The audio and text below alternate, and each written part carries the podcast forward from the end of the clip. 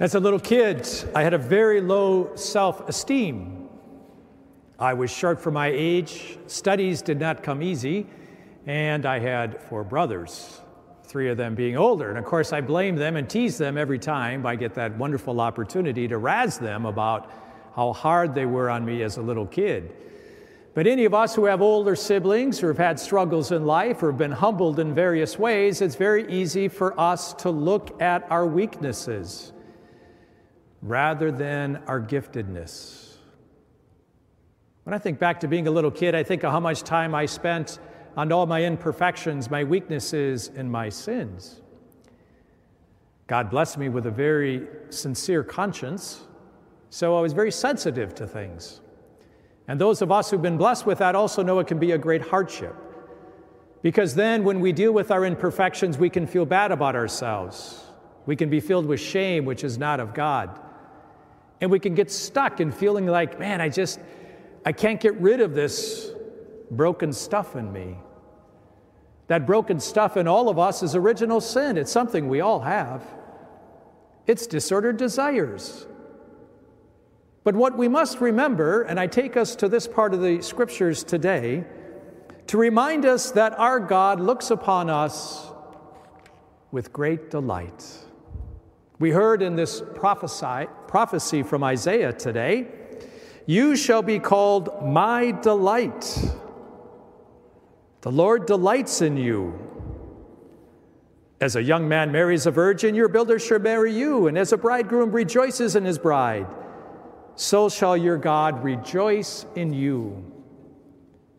If only we knew the delight that God has in every single one of us as we strive to live good lives with the brokenness of this world that we live in, the brokenness in us and others, all the imperfections.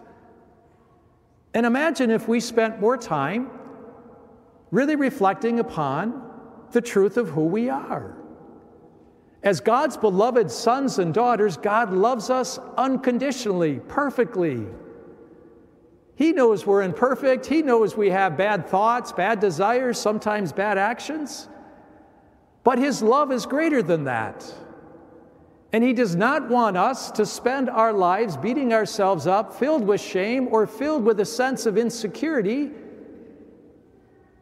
or a sense of inadequacy. You see, the adequacy of God's love replaces that. But we need to taste that love. And if we struggle delighting in who we are with our own imperfections, weaknesses, the things we don't like about ourselves, the blessed thing we can do is ask God, God, fill me with your love. Show me your delight in me. An amazing transformation can begin to happen. We actually begin to see ourselves as we are, as God knows and loves us to be. And we begin to acknowledge that our imperfections are imperfections, they're not sins. That our broken inclinations are not something to be filled with shame about, but rather that much more to turn to the mercy and the love of God. God, I need you more. So that despite my weaknesses, my inclinations to sin, my imperfections, that with your grace I can rise above that. If only we knew how much God delights in us. And one day we will in its fullness in heaven. My encouragement for us tonight, before we go to bed, sometime, stop and reflect upon all the good things that God has given you, or as many as you can recall at least. Not just on the natural level, like a house to live in, to be inside where it's warm, or food, the basics of life, the natural gifts that He gives to each of us, but His supernatural gifts it took me a long time to discover what those supernatural gifts that God had given me.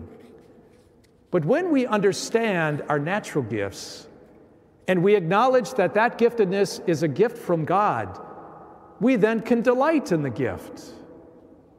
We have to be careful, of course, to not take it on as our own, which builds our ego, and we can give in to pride.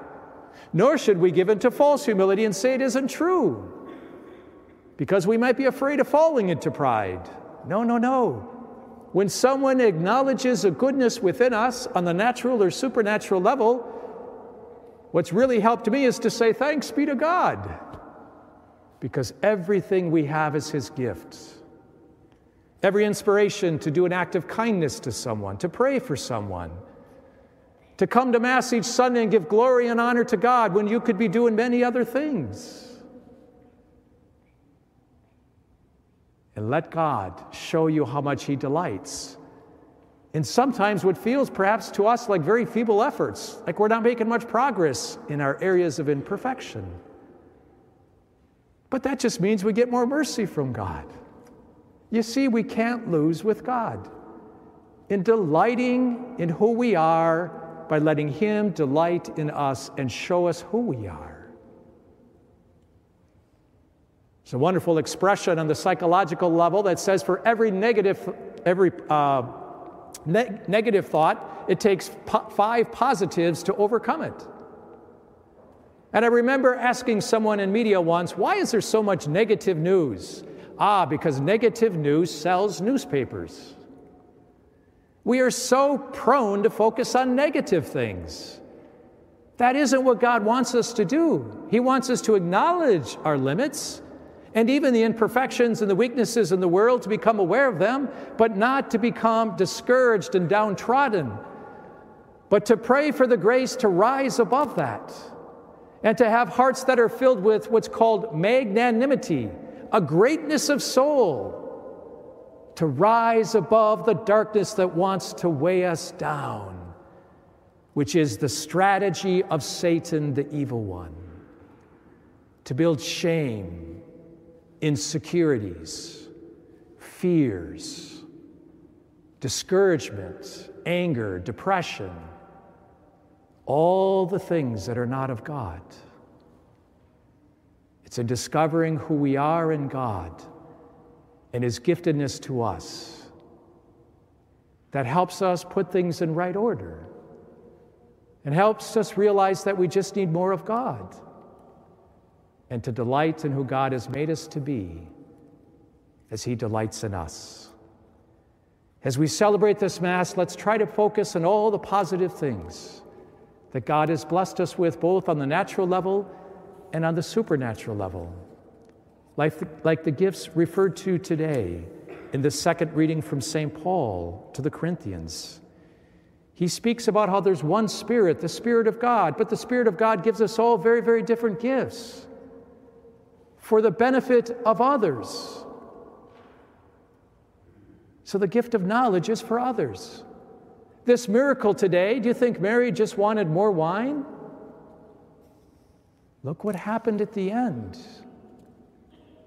Mary must have received some prompting from God, some supernatural gift to inspire her.